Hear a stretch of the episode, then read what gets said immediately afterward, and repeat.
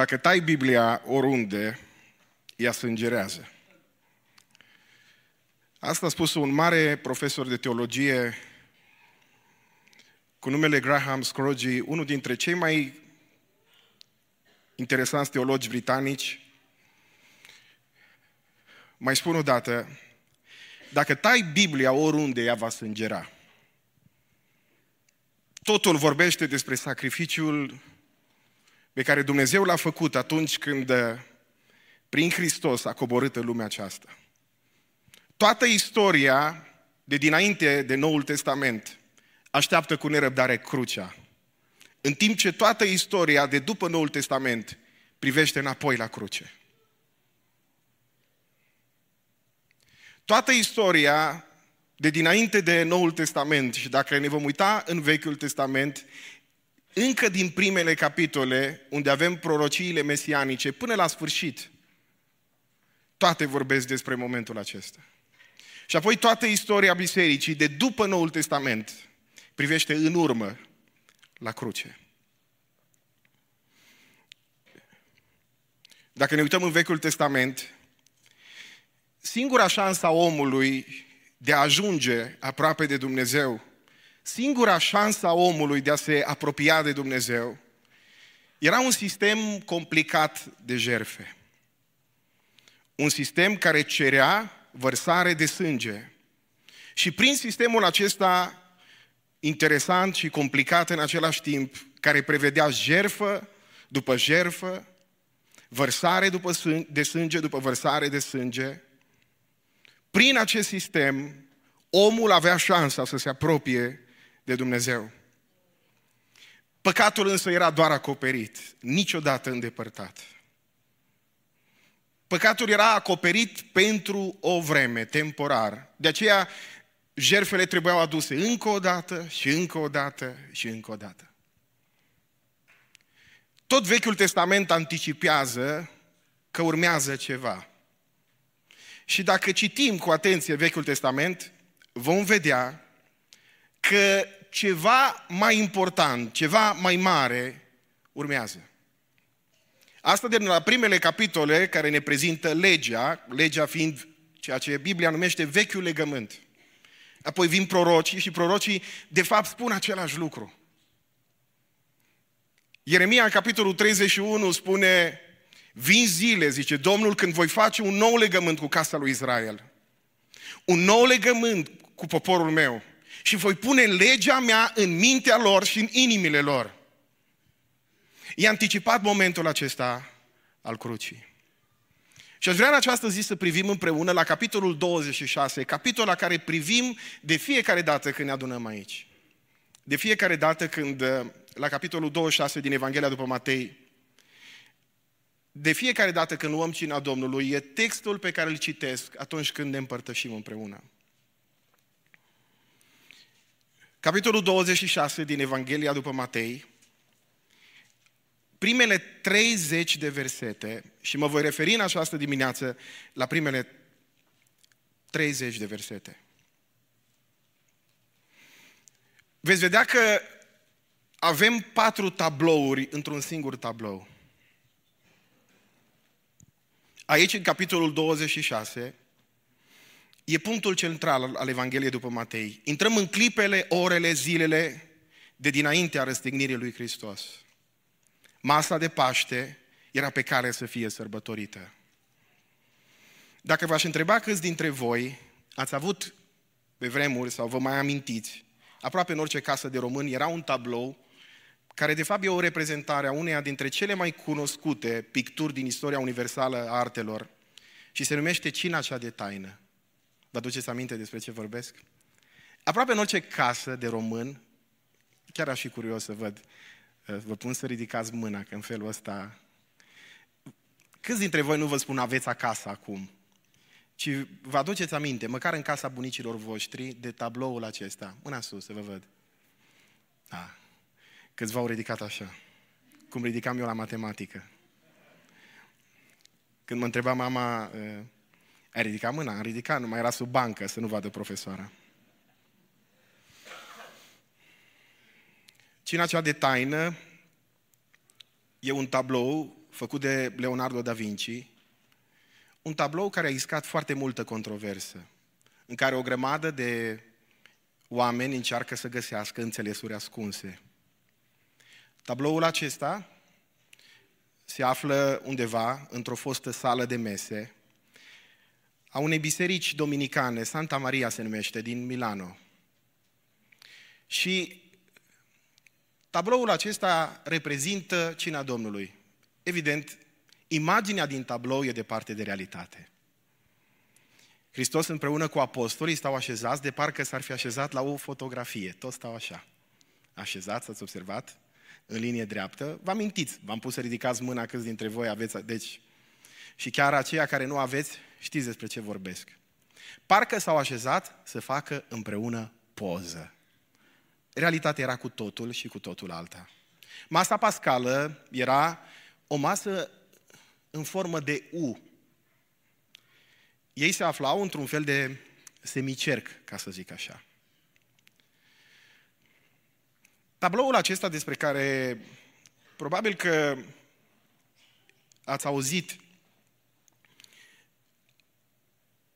are în spate o legendă, o legendă pe care probabil că unii dintre voi ați auzit-o. Se spune că Leonardo da Vinci, când a început pictura aceasta, a fost foarte greu să găsească oameni care să reprezinte două personaje esențiale. Două personaje care urmau să întrupeze, pe de o parte, binele și frumosul și pe de altă parte, răul, păcatul și urâtul.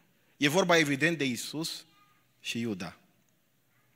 Și în momentul în care a conceput scena aceasta, el s-a izbit de această dificultate, spune legenda, pe care probabil că mulți dintre voi o cunoașteți.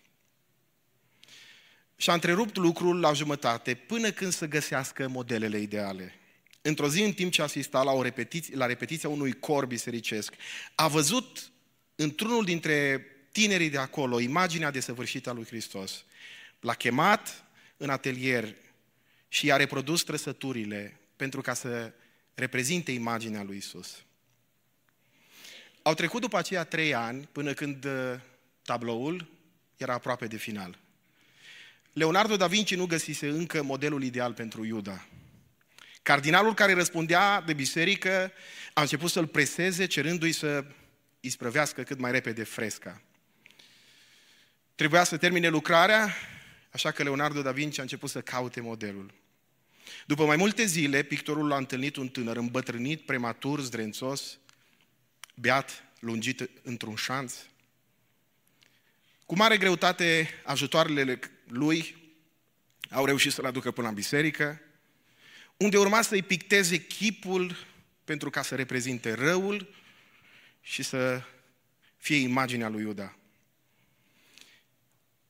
Da Vinci a început să picteze, uimit de trăsăturile care se vedeau pe chipul acestui tânăr. Când pictorul a terminat, cerșetorul revenindu-și din starea aceea de beție, a deschis ochii, a văzut pictura din fața lui și cu un amestec de uimire și tristețe a zis, zice, am mai văzut pictura asta. Când îl întreabă Da Vinci? Acum trei ani, a zis el. Pe vremea aceea cântam în corul bisericii și duceam o viață plină de virtute și artistul m-a convins să vin să, postez, să pozez ca model pentru reprezentarea chipului lui Isus. Era același om.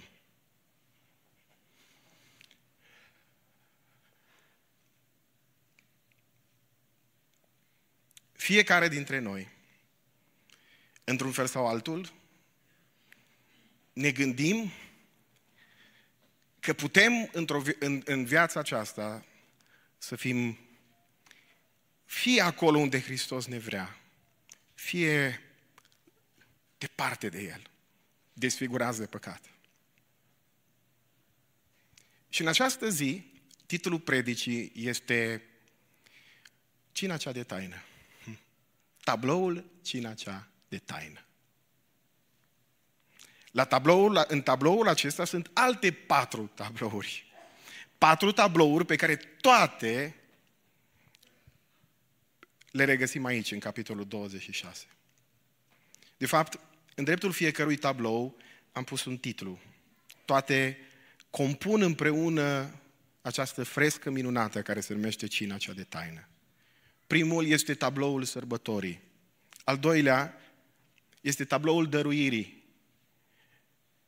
care arată o altă masă, o masă care s-a întâmplat cu șase zile înainte de Paștele evreiesc, undeva în Betania, în casa lui Simon Leprosul. A treia, al treilea tablou aș fi putut să-l numesc tabloul unei trădări, dar de fapt l-am numit tabloul iubirii, pentru că îl arată pe Iuda și felul în care Iuda hotărăște să-l vândă pe Isus, dar pe de altă parte, el reprezintă dragostea lui Hristos față de acest ucenic despre care Domnul știa încă înainte să-l aleagă că va fi trădătorul și totuși l-a ales. Și al patrulea tablou e cel pe care îl reprezintă textul, acolo unde citim de fiecare dată când ne împărtășim. E tabloul jerfei. Pentru că sunt patru cuvinte care compun împreună, practic, ce se întâmplă la cina Domnului. E vorba de sărbătoare, e vorba de dăruire, e vorba de iubire și de jerfă. Sunt patru cuvinte care împreună compun ceea ce numim de fiecare dată când ne adunăm aici, cina Domnului. E sărbătoare. Și simt asta de fiecare dată când vin la cina Domnului. E ceva special. E un moment în care ne aducem aminte că Dumnezeu nu doar că a dăruit, cum facem noi acum, că avem partea aceasta cu dărnicia, ci Dumnezeu s-a dăruit. E vorba de iubire, iubirea lui Hristos și față de Iuda, pe care îl știa și totuși l-a lăsat să-i fie aproape. Acolo, la masa aceea despre care v-am povestit, că nu era așa cum o reprezintă Leonardo da Vinci, ci era în formă de U. Probabil că Iuda era în stânga lui. În dreapta era Ioan, cel care se autointitulează ucenicul pe care îl iubea Isus. Dacă citiți în Evanghelia după Ioan, întotdeauna când citesc asta, mă face să zâmbesc. Ioan a scris asta, el a zis, ucenicul pe care îl iubea Isus. Era lângă el. Evident. Dacă aș fi scris eu Evanghelia după Ioan, aș fi și, și eu aș fi zis când mă prezentam pe mine ucenicul pe care îl iubea Isus. Așa cum fiecare copil are senzația că el e el a preferat. De fapt, Domnul îi iubea pe toți în egală măsură. Iuda era acolo pentru că Domnul, la un moment dat, când toți se întreabă, nu cumva sunt eu, nu cumva sunt eu, vă aduceți aminte, îi întinde blidul. Iuda era acolo, lângă el. Nu era așa cum reprezintă celebrul tablou în partea opusă, în cealaltă parte. Așadar, cina Domnului înseamnă sărbătoare, înseamnă dăruire, înseamnă iubire și înseamnă jerfă. Oprim la primul tablou și aș vrea să vă uitați împreună cu mine la capitolul 26, primele, primele cinci versete. După ce a isprăvit Iisus toate cuvântările acestea, a zis ucenicilor săi, știți că după două zile va fi Paștele și Fiul omului va fi dat ca să fie răstignit. Hm. Deci îi anunță, le spune și totuși ucenicii când stau în fața crucii nu le vine să creadă. Deci Domnul le spune cu câtva timp înainte. Imediat după aceea spune Biblia că preoții cei mai de seamă, cărturare și bătrânii norodului s-au strâns în curtea marelui preot ca să, care se numea Caiafa și s-au sfătuit împreună cum să prindă pe Iisus cu vicleșug și să-l omoare. Dar ziceau, dar ziceau, nu în timpul praznicului ca să nu se facă tulburare în orod. Deci ei gândeau foarte, foarte politic. La ce praznic se referă ei aici? La Paștele Evreiesc. Dar mai mult decât atât, nu e vorba doar de Paștele evreiesc, ci o sărbătoare mult mai, mai vastă, care se numește sărbătoarea azimilor. De fapt, era o sărbătoare care se desfășura pe parcursul a opt zile. Ea începea, începea pe data de 14 Nissan. Și când zic Nissan, nu mă refer la celebra companie de mașini. Știu că unii ancorați foarte mult în realitatea de astăzi, s-ar putea să se gândească la firma asta de nu știu ce fac ei, mașini și camioane. 14 Nisan sau Nisan e prima lună din calendarul religios evreiesc. Echivalentul la lunilor uh, martie și aprilie din calendarul nostru. Sărbătoarea aceasta începea pe 14, când era sărbătoarea pascală, și apoi din 15 începea așa numită sărbătoare a zimilor, până pe data de 21 Nisan. Era extrem de importantă această sărbătoare în calendarul evreiesc. De fapt, la evrei erau trei mari sărbători care presupuneau pelerinaj de fiecare dată la templu din Ierusalim. Și când spun trei mari sărbători, probabil că vă aduceți aminte la ce sărbători mă refer. După Paști, care erau chiar la începutul calendarului religios evreiesc, chiar la începutul, chiar la începutul primăverii, la 50 de zile după aceea avea loc sărbătoarea cinzecimii. Sărbătoarea cinzecirimii, care de asemenea era foarte importantă la evrei, ea reprezenta celebrarea primelor roade și de asemenea primirii torei sau a legii. Și apoi, în toamnă, mai exista o sărbătoare aproape la fel de importantă, care se numea sărbătoarea corturilor. La aceste trei mari sărbători evreiești, cele mai importante din calendarul religios evreiesc, se făcea pelerinaj la Ierusalim. Dar dintre toate, de departe, cea mai importantă era Pesahul sau Paștele evreiesc. Ca să înțelegem puțin cam ce se întâmpla acolo în sărbătoarea asta, pentru că am auzit și glasul unui copilaș, în sărbătoarea asta, într-o familie, participau toți, de la cei mai tineri până la cei mai în vârstă. În familie era ales un copilaș, evident, care era în stare să vorbească, care în seara de Paști întreba ce face noaptea asta diferită de celelalte nopți. Și atunci, gazda casei, tatăl, începea să povestească felul în care Dumnezeu a eliberat pe copiii lui Israel din robia egipteană. Despre felul în care Dumnezeu cu putere i-a scos pe, pe evrei de acolo din Egipt și toate minunile pe care Dumnezeu le-a făcut. Pentru ca evreii să fie liberi. Dacă în urmă cu 2000 de ani ați fi putut să călătorim, dacă am putea călători în timp, uh, și întotdeauna m-a fascinat ideea asta, și dacă ne-am întoarce în zona Ierusalimului să vedem cam cum se celebra în vremea aceea Paștele, am observat că străzile sunt foarte curate, toate mormintele proaspăt vopsite în alb. De ce? Pentru ca nu cumva să ajungi să te spurci atingând locuința unui mort. Și asta însemna că trebuie să treci printr-un ritual de curățire. Dacă ai fi ieșit pe stradă într-o zi de Paște, ai fi auzit cântece despre Paști, ai fi văzut copiii jucându-se jocuri specifice despre Paști, spunând ghicitor despre uh, sărbătoarea aceasta, se cântau cântări, se vorbea despre asta, era ceva cu totul și cu totul ieșit din comun. Istoricul evreu Iosif Flavius spune de asemenea legat de ritualul jerfelor care se aduceau în templu, că în acea perioadă numărul de miei care erau sacrificați în doar două ore erau de 256 de mii. În doar două ore, da, ați auzit bine, trebuiau jerfiți 256 de mii de miei în templu.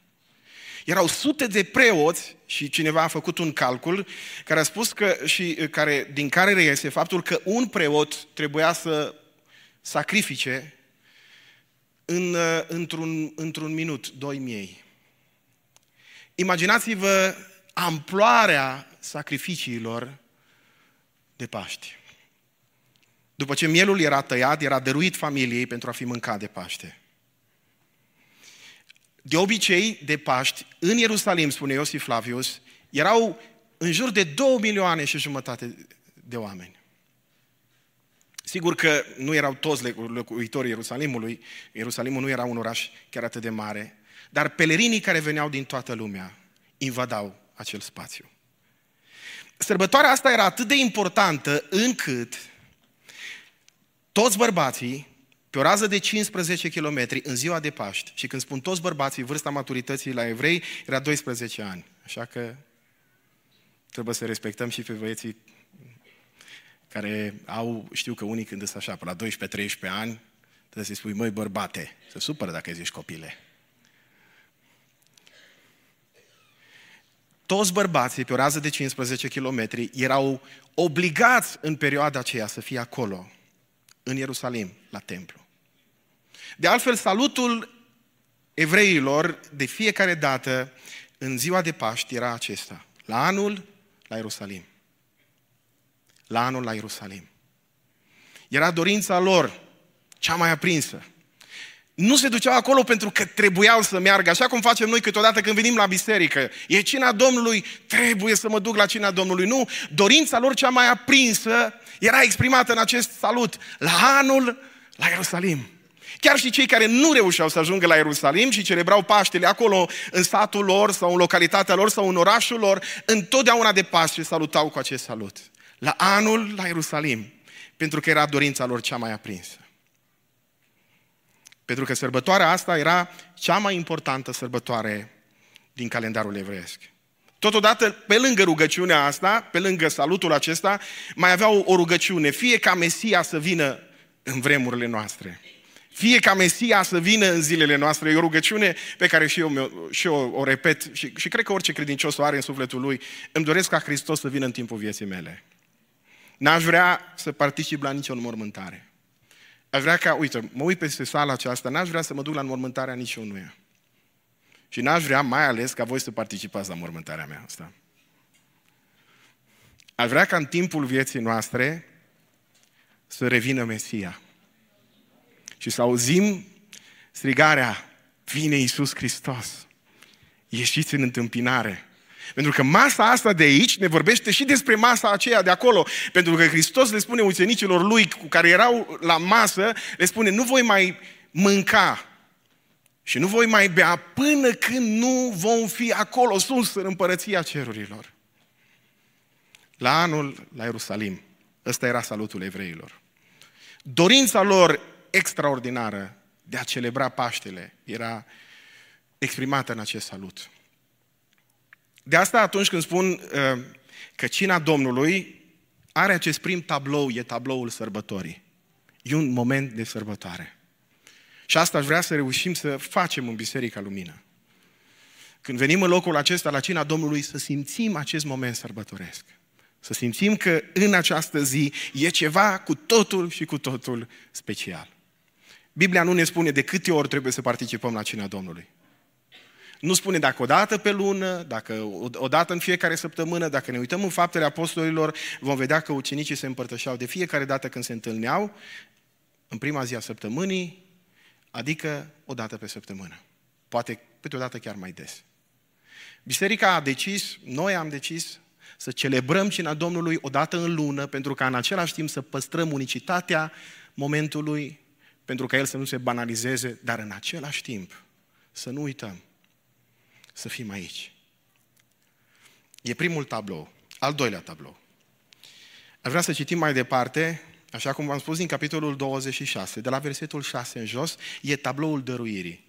Îmi place atât de mult pentru că acest tablou se încheie cu un verset în care Domnul spune că întâmplarea asta va fi propovăduită câtă vreme va fi predicată Evanghelia până la sfârșit. O să ascultați când ajung la versetul 13.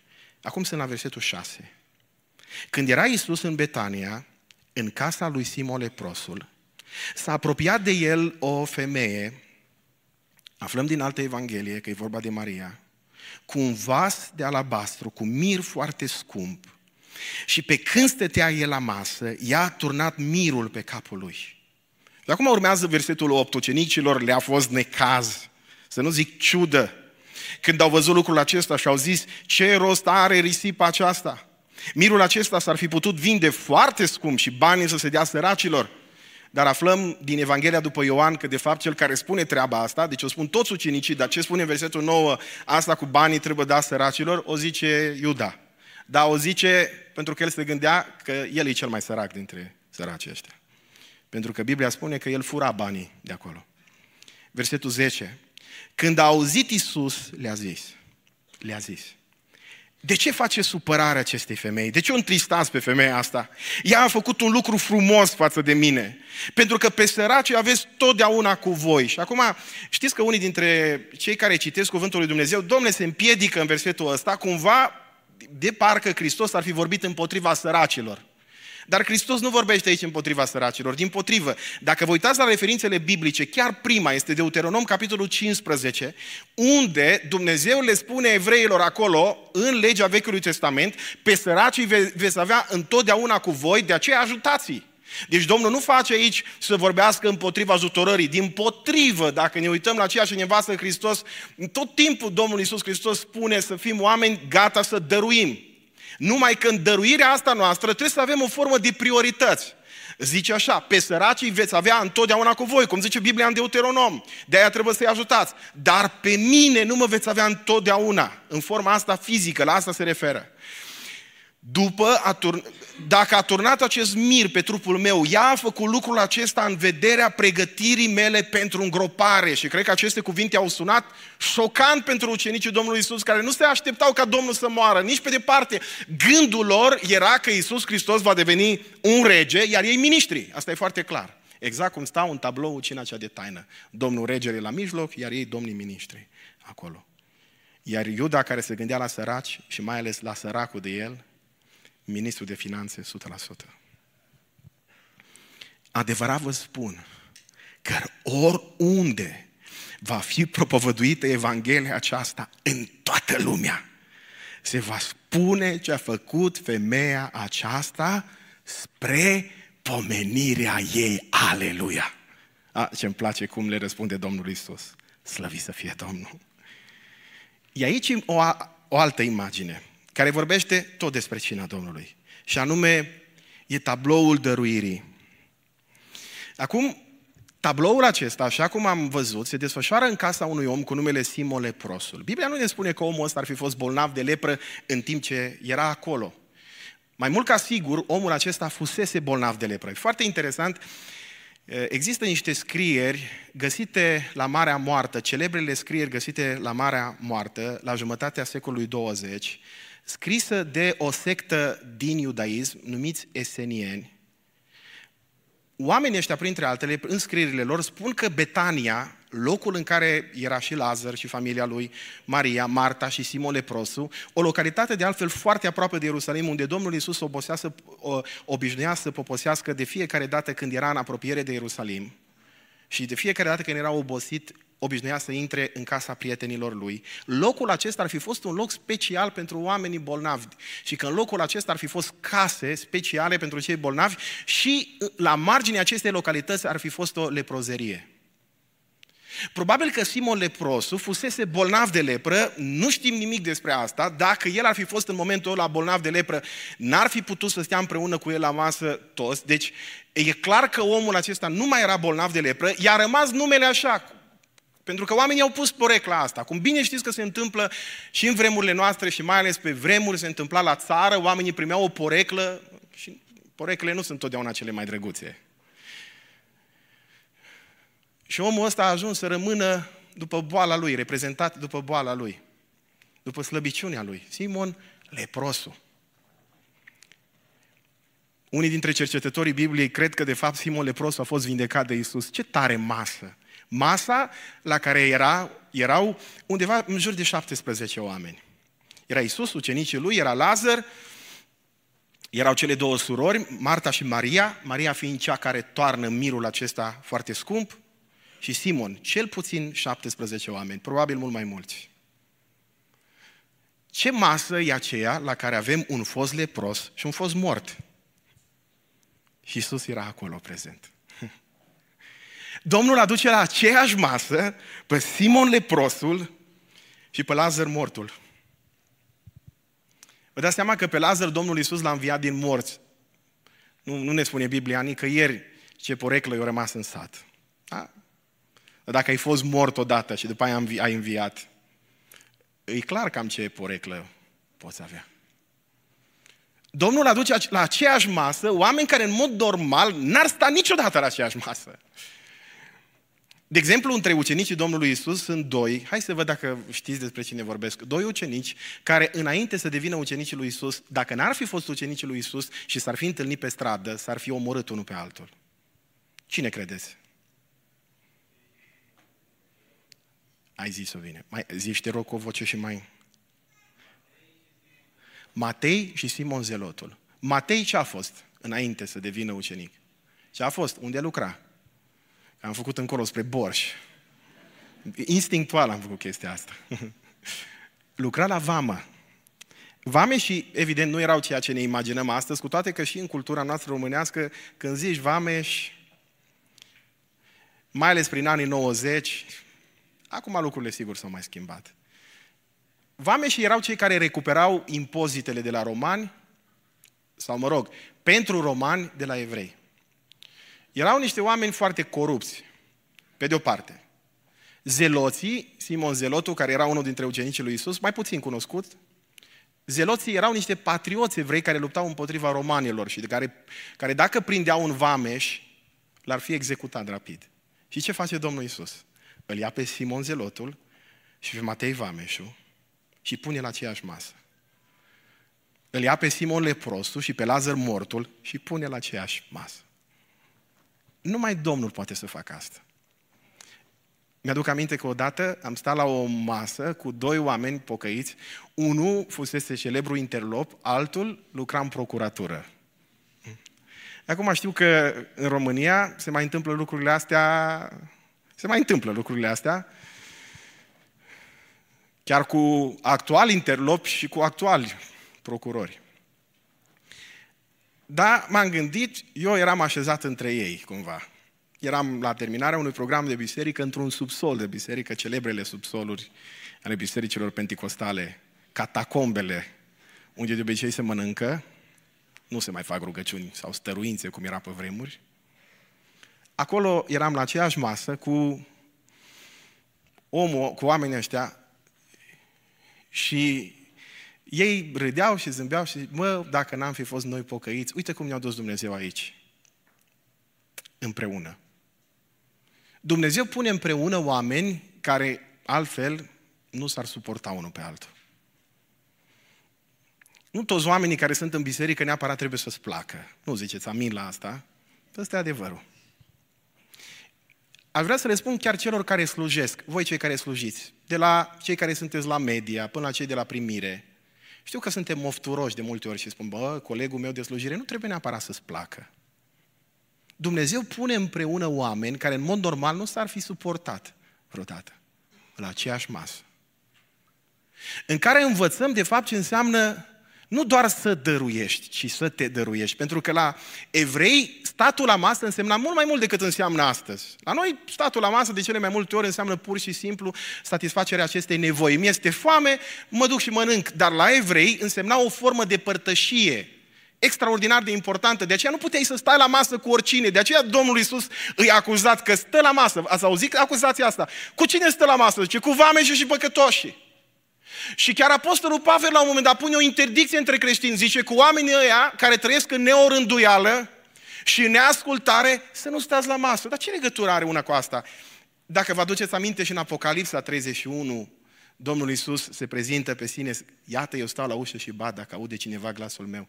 Voi intra la el, voi cina cu el și el cu mine, pentru că statul la masă în cultura din vremea aceea și la evrei reprezenta o formă de părtășie, de, nu doar de mâncat. Și pur și simplu stai la masă ca să mănânci, ci însemna o formă de apropiere, de dăruire de sine. Și asta este despre ceea ce vorbesc aici. Și acolo, la această masă, unde Domnul Iisus vrea să-și învețe, învețe ucenicii lecția asta, masă care are loc șase zile, zice Ioan în capitolul 12 cu versetul 1, înainte de Paști, deci e puțin înainte, tabloul ăsta este puțin înainte. La masa asta, din casa lui Simon Leprosul, învățăm ce înseamnă să te dăruiești. Femeia aceasta vine și toarnă pe trupul lui Isus Hristos pe capul lui Isus Hristos acest mir foarte valoros. Mirul acesta, despre care probabil că ați auzit de foarte multe ori, dar cu inflația de astăzi, cred că nu e mai valabilă cifra asta. Am auzit-o și eu la unii predicatori, am și citit-o, e drept, în unele comentarii biblice, care sunt mai practice, pentru că evaluările de acest fel mă fac de multe ori să zâmbesc, dar unii dintre cercetătorii biblici spun că, de fapt, mirul acesta ar valora echivalent în banii de astăzi undeva la 10.000 de dolari. Da? comentatorul despre care, la care am găsit eu referința asta a scris acest lucru în urmă cu vreo 30 de ani. Deci înseamnă că dacă e să luăm hă, cu inflația, e mult mai mult astăzi. Da? Avem economiști aici, cred că i-ar putea să ne spună. Dar oricum, mirul acesta de nard era foarte scump. Nardul e o plantă de undeva la, care are undeva între 8 și 30 de centimetri lungime, și gândiți-vă că pe planta asta sunt 30-40 de țepi. Și în vârful acestor țepi sunt niște mici păstăi și în aceste păstăi e acest ulei, un ulei foarte parfumat, folosit pentru băile rituale, precum și pentru înmormântare.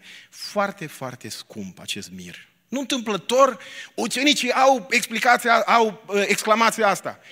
Băi, dar nu-i cam scump, nu-i, nu-i risipă de bani.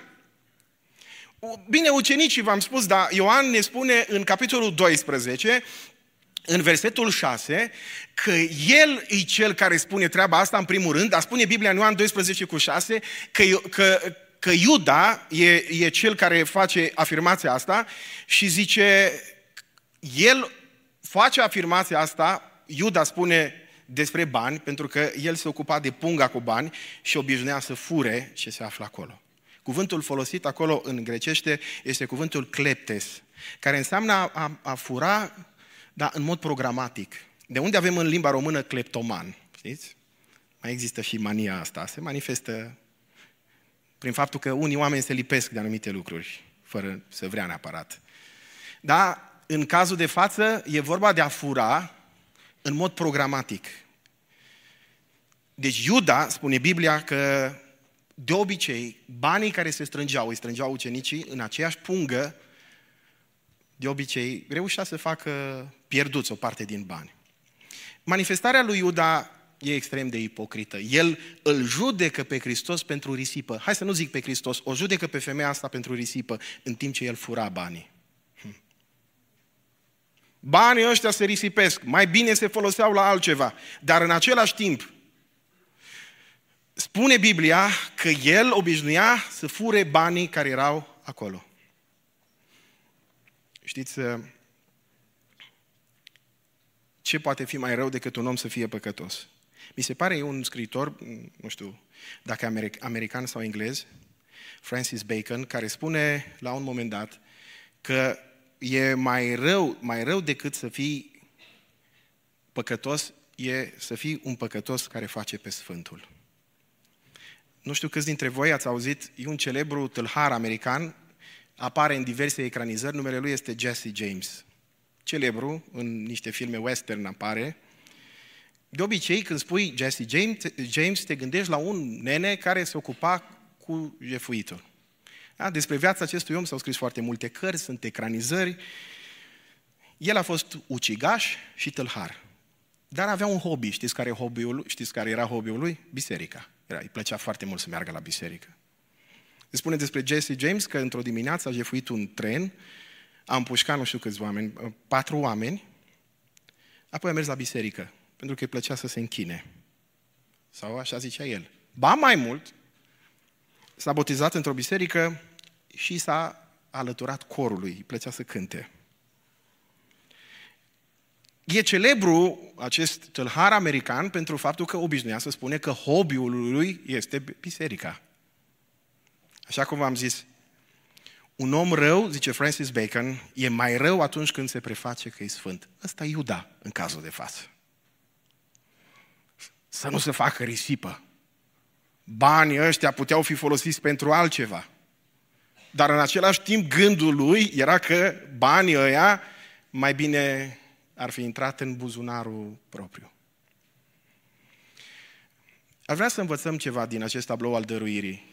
Există un timp când poți să dăruiești. Domnul Iisus spune foarte clar, pe săracii veți avea întotdeauna, dar pe mine, în forma asta trupească, nu mă veți avea întotdeauna. Ce face ea acum e o formă de a mă pregăti pentru înmormântare. Știu că asta suna foarte dur în urechile ucenicilor, că ei nu-și imaginau că Domnul va muri. Ce învățăm în mod practic din asta e că putem dărui, știți, uh, vreau să fac aici o paranteză și să zic așa. Dacă vrei să ajuți un om, ajută-l atunci când are nevoie. Nu-l mai ajuta când are nevoie. Mă înțelegeți ce vă spun? Sunt oameni care te-ar ajuta când ești deja ceva, când ești deja cineva. Știți ce importantă e o vorbă bună spusă pentru un om când omul ăla se zbate să-și găsească un loc de muncă sau se zbate să reușească să obțină ceva sau se zbate să, nu știu, obțină un credit sau vrea să realizeze ceva cât de important e doar o vorbă bună spusă pentru omul ăla, când deja omul ăla e cineva, el nu mai are nevoie de vorbele tale bune. Poți să îi le spui, dar știți cum facem noi? Noi de obicei adresăm oamenilor vorbe bune când deja prin propriile forțe oamenii au ajuns acolo unde au ajuns. Și cumva ne, îi spunem omului, omului, vezi că te-am ajutat și eu. Domnul Iisus spune, pe mine mă veți avea doar încă pentru câteva zile. Eu voi muri. Apoi voi învia și mă voi înălța la dreapta Tatălui. Dar pentru timpul în care mă, mă aveți, nu uitați, prețuiți lucrul acesta. Aș vrea să-ți spun, dragul meu ascultător, că sunt lucruri pe care le poți rata. Da, sunt foarte multe lucruri pe care le poți rata. Hm. De câte ori nu ne gândim la cei dragi doar după ce mor? De câte ori nu încercăm să ajutăm doar după ce omul ăla nu mai are nevoie de ajutor? Lecția dăruirii asta este. Dacă vrei să ajuți pe cineva, ajută-l când e jos. Ajută-l când e sărac. Ajută-l când are nevoie de ajutorul tău. Vedem în Biblie alte femei care vin, vă aduceți aminte, după ce Isus era înviat. Ele vin cu uleiul de îmbălsămare după ce Isus era viu. Femeia asta, nu știu, inspirată de Duhul Sfânt, Maria, vine și toarnă mirul acesta atât de preț pe capul scump al Domnului Isus Hristos, cu câteva zile înainte ca Domnul Isus să stea pe cruce. Avea un sens să facă asta atunci. Dar le vedem pe femei venind la mormântul lui Isus dimineața de vreme, când Isus deja era în glorie, nu mai avea nevoie de mirul lor. Dacă vrei să evangelizezi, evangelizează astăzi, nu când o să ajungi în rai, că nu o să-l evangelizezi acolo pe Petru, pe Ioan, pe apostol, pe sfinți. Dacă, dacă vrei să spui despre Hristos altora, acum e vremea să o faci. Nu, a, când o să ajung în rai, o să fiu și eu. Sunt lucruri pe care ai șansa să le faci doar o dată aici, în lumea asta, nu le rata. Să ajuți lucrarea lui Dumnezeu, poți să o faci doar aici. V-am povestit, nu vreau să... Știu că la un moment dat zici, măi, fratele, deja începe să se ramolească, zice aceleași întâmplări.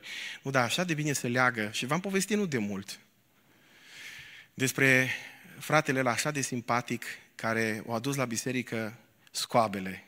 Vă mai aduceți aminte?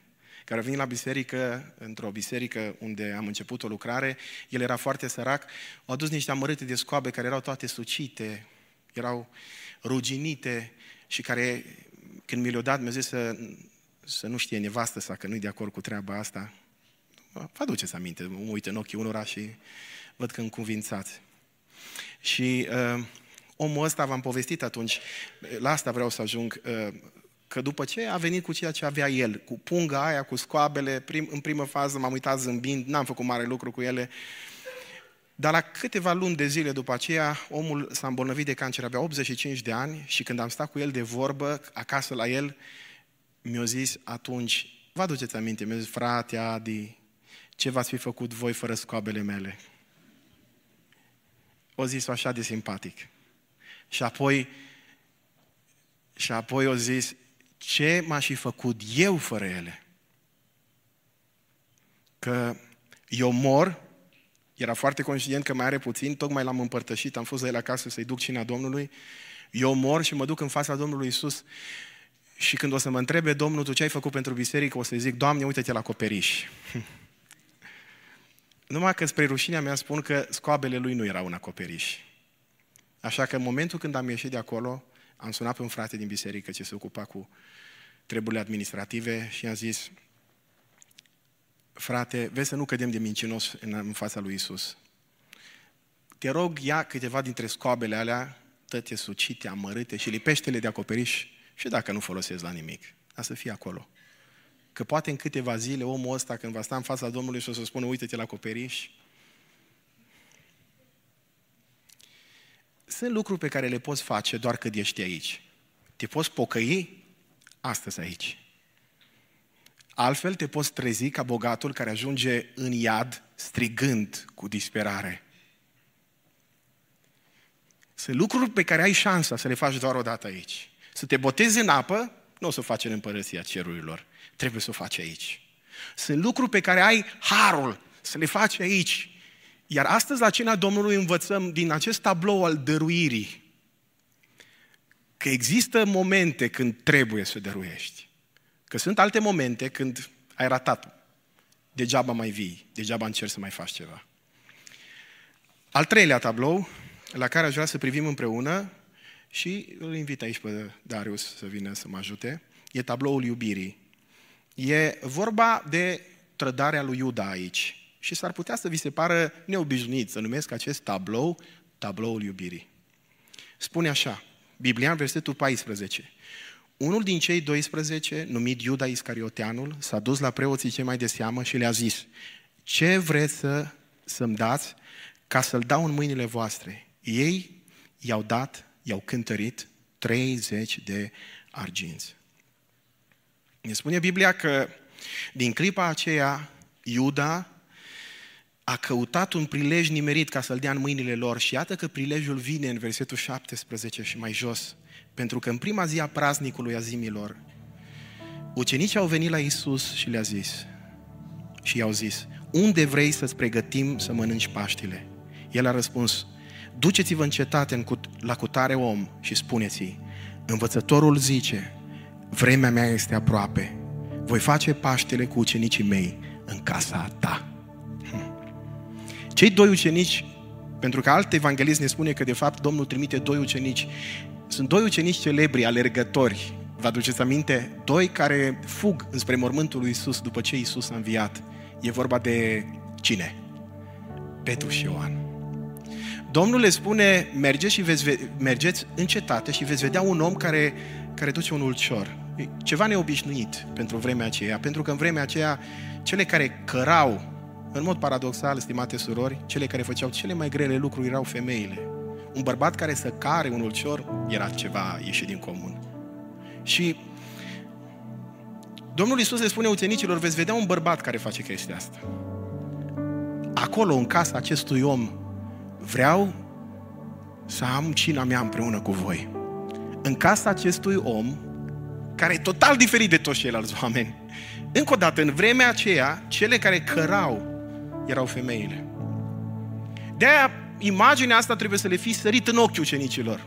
E ceva cu totul neobișnuit. Aș vrea, spune Domnul, în casa unui om care, care slujește, vreau în casa lui să am ultima mea cină de Paște împreună cu voi și să institui, Domnul nu le spune asta, dar urmează să instituie unul dintre cele mai importante momente din viața de creștin, cina Domnului. Spune Biblia că ucenicii au făcut cum le-a poruncit Isus, au pregătit Paștile. Seara Iisus a șezut la masă cu cei 12 ucenici și pe când mâncau, dintr-o dată, liniștea lor e spulberată când Domnul le spune adevărat, vă spun că unul dintre voi mă va vinde. Și spune Biblia că atunci toți s-au întristat foarte mult și au început să zică unul către altul, nu cumva sunt eu, Doamne, nu cumva sunt eu, nu cumva sunt eu. Drept răspuns, el a zis, cel ce a întins cu mine mâna în blid, acela mă va vinde. De-aia am spus că Iuda era lângă Isus. Era o onoare să stai lângă Isus. Știm că era Ioan, pentru că Ioan spune că a stat aproape de Isus, știm din Evanghelia lui. Și era, era Iuda, pentru că zice, cel care a întins mâna împreună din blid, împreună cu mine, din același blid. Negreșit, zice el, fiul omului se duce după cum este scris despre el. Dar vai de omul acela prin care este vândut fiul omului mai bine ar fi fost de el să nu se fi născut. Iuda, vânzătorul, a luat cuvântul și a zis, nu cumva sunt eu? Da, i-a răspuns Iisus, tu ești. Îi spune Evanghelia după Ioan că satana a intrat în el. A ieșit afară și eu descriere acolo, zice, era noapte. Ce interesant. Toate detaliile acestea din Biblie au un anumit sens. Era noapte. Era noapte în sufletul lui Iuda, se așternuse o noapte, nu întâmplător să știți că în Biblie întotdeauna întunericul simbolizează pedeapsa lui Dumnezeu. Biblia spune că cei necredincioși la final vor fi aruncați unde? În întunericul de afară. Era noapte pentru că urma, urma în câteva ore ca toată pedeapsa lui Dumnezeu să cadă asupra mielului lui Dumnezeu, care a venit în lumea asta să poarte păcatele noastre. Slavă Lui! M-am tot gândit la momentul în care Domnul Isus își alege ucenicii. Evanghelistul Luca, când prezintă momentul acesta, în capitolul 6, zice că Domnul Isus s-a rugat toată noaptea. Când Isus își alege ucenicii, dacă citiți în capitolul 6 din Luca, veți vedea că Domnul toată noaptea se roagă. Când Isus se ruga, știa ce se va întâmpla cu ucenicii lui. Știa că unul dintre ei îl va vinde. Știa și cine este. Și totuși l-a ales. Nu v-ați gândit niciodată, poate că în modul cel mai simplist, sigur că Biblia numește în altă parte fiul pierzării, pe Iuda, nu vreau să intru aici în detalii legate de predestinare sau de altă natură, dar nu v-ați gândit niciodată că Domnul care era Dumnezeu și care știa totuși de ce l-a ales. Un motiv e clar, trebuiau să se împlinească Scripturile, cum Domnul însuși spune, trebuiau să se împlinească Scripturile, pentru că Biblia, așa cum v-am spus și în altă parte, oriunde ai tăia, figurativ vorbind, cuvântul lui Dumnezeu, ea sângerează, pentru că întotdeauna în Scriptură, până la cruce și după cruce, e vorba doar de acel moment extraordinar al istoriei, când Dumnezeu în Hristos, însuși, în Hristos, alege să ne răscumpere și să ne mântuiască prin jertfa Fiului Său. E clar că Domnul îl alege pentru ca să se împlinească Scripturile, dar mai e un motiv. Și motivul este iubirea lui față de Iuda și față de oameni în general. Iubirea te face întotdeauna vulnerabil. Există întotdeauna șansa, ba nu, rectific, nu doar există întotdeauna șansa, e întotdeauna sigur că într-un fel sau altul, când iubești, devii vulnerabil și într-un fel sau altul ești rănit.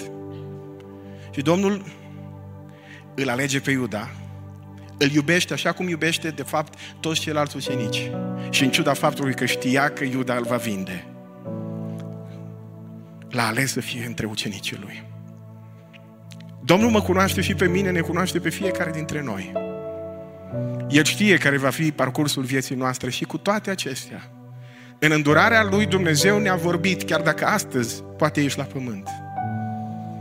Și poate te-ai întrebat și tu, Doamne, nu cumva sunt eu, nu cumva sunt eu, nu cumva ăla nevrednic sunt eu. Și totuși, El m-a ales. În ciuda faptului că El știa. Domnul știa. Domnul știa. Domnul știa că în această zi vei fi aici și te vei întreba, Doamne, nu cuvinte. Știa că urmează să păcătuiești. Știa că vei lovi din nou în El prin faptele tale. Știa că vei întreba, Doamne, nu cumva sunt eu. Și totuși Dumnezeu în mila Lui și în dragostea Lui și în grația Lui și în harul Lui, totuși m-a ales și m-a adus la această masă, exact ca pe Simon leprosul și pe Lazar cel mort și care acum era viu. În dragostea Lui Dumnezeu ne-a pus la aceeași masă a răscumpărării la aceeași masă a bisericii pe fiecare dintre noi, cu toate că știa că vom falimenta, știa că vom ajunge să fim la pământ, știa, știa, to- știa tot ce vom face, știa și cu toate astea ne, ne zice exact cum, cum îi zice lui Ieremia, încă înainte să te naști te cunoșteam. Știam care vor fi calitățile tale, știam care vor fi punctele tale slabe și în ciuda faptului că încă înainte să te naște cunoșteam, totuși am ales să vii în ființă. De multe ori m-am gândit, Dumnezeu care știa ce va deveni un mare dictator sau știa ce va deveni nu știu care mare criminal și totuși Dumnezeu în, în dragostea Lui egală față de toți oamenii, Dumnezeu alege să, să spună să existe. Domnul știe ce va face omul ăsta. Și totuși, asta e, asta e tablou dragostei lui Dumnezeu. Un tablou care îl văd altă dată pe cruce când Hristos se roagă, Tată, iartă că nu știu ce fac. Cum să nu știe ce face să facă? Soldatul ăla roman care era expert în tortura romană știa ce face. Ăla știa când l-a dus pe Hristos ce trebuie să facă.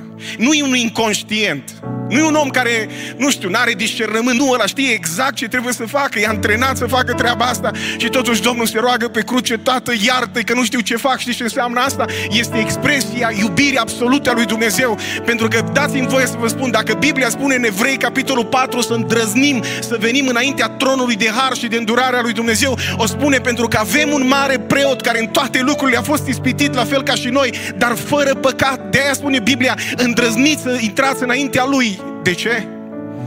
Pentru că, în ciuda faptului că El știa că vom păcătui, că vom cădea, totuși a ales să ne mântuiască, să ne salveze. Și mai departe, El face aceeași rugăciune. Tată, iartă-L că nu știe ce face. Dar oare nu știai ce faci? Ba da. Oare atunci când ai păcătuit, ai fost inconștient? Să fim sinceri. Așa facem noi întotdeauna. Găsim întotdeauna pretexte, găsim întotdeauna motive, găsim întotdeauna să spunem tot felul de chestii. Dar totuși, dragostea lui Hristos rămâne mai departe în aceeași frumoasă rugăciune. Tată, iartă-i, că nu știu ce fac. Urmează a patra imagine. Tabloul cu jerfa. Ucenicii la masă. E momentul acela pe care noi îl avem de fiecare dată când citim la cina Domnului și ne împărtășim. Mă refer de la versetul 26 până la versetul 30, când spune Biblia că după după cină, au cântat cântarea și au ieșit în muntele măzlinilor. Ce cântare? Era o cântare cântată dintre Psalmul 113, compusă de la Psalmul 113 până la Psalmul 118, fragmente din acești psalmi, care sunt foarte faini.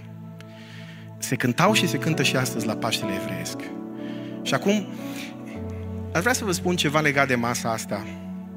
Pentru că tot aud în lumea noastră evanghelică tot felul de dispute care mă fac să zâmbesc în legătură cu pahar, păhărele, Sigur, noi am trecut în biserica noastră dincolo de genul acesta de prejudecăți mărunte.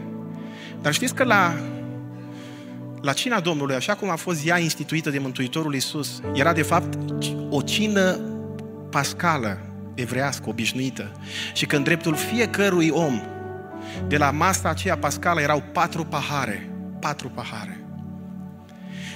Primul pahar era numit paharul binecuvântării. Când cei de la masă și gazda rostea în limba ebraică, mă feresc să spun, nu că n-am scris aici în limba ebraică, dar prefer să spun în limba română, Binecuvântat ești Tu, Doamne, Dumnezeul nostru, Regele Universului. Ăsta era primul pahar. Și se numea paharul binecuvântării. Al doilea pahar era paharul judecății.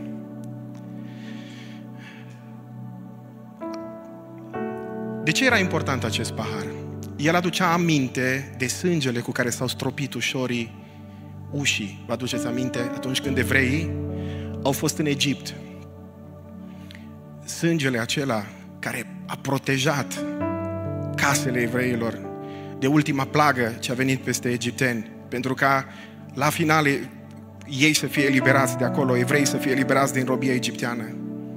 Și atunci, când era ajungeau la al doilea pahar, la, la paharul acesta al judecății, gazda trebuia să povestească istoria ieșirii din Egipt și felul în care Dumnezeu i-a eliberat din robie încă o dată.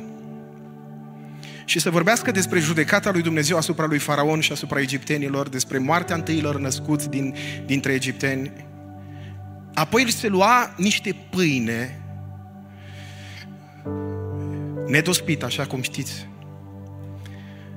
și se frângea pâinea și se înmuia pâinea în ierburi amare și se vorbea despre sclavia amară a trecutului și această pâine se înmuia într-o pastă care era cu miere, cu nuci, cu mere, care simboliza mortarul care a fost folosit de evrei când erau sclavi la faraon. Toate elementele acestea simbolice erau menite să, să le aducă aminte de sclavia din Egipt și despre cum Dumnezeu i-a eliberat de acolo. Fiecare element era simbolic. Al treilea pahar e cel pe care Domnul Isus îl ia și de aici încolo instituie ceea ce noi avem astăzi și se numește cina Domnului. Este paharul răscumpărării. Când Isus l-a ridicat, a spus, acesta este sângele meu, dar sângele unui nou legământ pe care Dumnezeu îl face cu oamenii. După al doilea pahar, între al doilea pahar și al, și al treilea pahar, între paharul judecății și al răscumpărării, Domnul Isus instituie cina Domnului. Acolo unde evreii v-am povestit că luau pâinea aceea cu ierburile amare și își aduceau aminte de momentul în care erau în Egipt. Domnul ia pâinea aceea și le spune, pâinea aceasta este trupul meu care se frânge pentru păcatele voastre. Și când Domnul ia, zice, luați mâncați, acesta este trupul meu care se frânge pentru iertarea păcatelor voastre. Și apoi ia acest pahar despre care v-am spus că se numea paharul răscumpărării și nu întâmplător e aici acest moment. Paharul răscumpărării pentru că prin Hristos am fost răscumpărați de sub domnia celui rău. Apoi la sfârșitul mesei era un al patrulea pahar care se numea paharul laudei. După aceea se cânta un imn și spune Biblia că ucenicii împreună cu Domnul au ieșit pe muntele măslinilor și au cântat un imn. Din psalmul 113 până la psalmul 118. Vreau să vă citesc doar puțin de aici și ne apropiem de cina Domnului. Iubesc pe Domnul, zice psalmul 116, că El aude glasul meu și cererile mele. Da, El și-a plecat urechea spre mine, de aceea îl voi chema toată viața mea. Lăudați pe Domnul toate neamurile. Psalmul 117. Lăudați-l toate popoarele, căci mare este bunătatea lui față de noi. Și credincioșia lui ține în veci. Lăudați pe Domnul. Lăudați pe Domnul că este bun, spune Psalmul 118, căci în viac ține îndurarea lui. Cam asta cântau Domnul împreună cu ucenicii lui când au ieșit pe muntele măslinilor. Lăudați pe Domnul. Lăudați pe Domnul pentru că El aude glasul meu și cererile mele, că pleacă urechea spre mine. De aceea toată viața mea voi chema în numele Lui. Asta este imaginea cu care aș vrea să ne apropiem de cina Domnului și invit aici în față echipa de închinare. Cina cea de taină, așa cum am spus, este o sărbătoare, înseamnă dăruire, înseamnă iubire și înseamnă jertfă.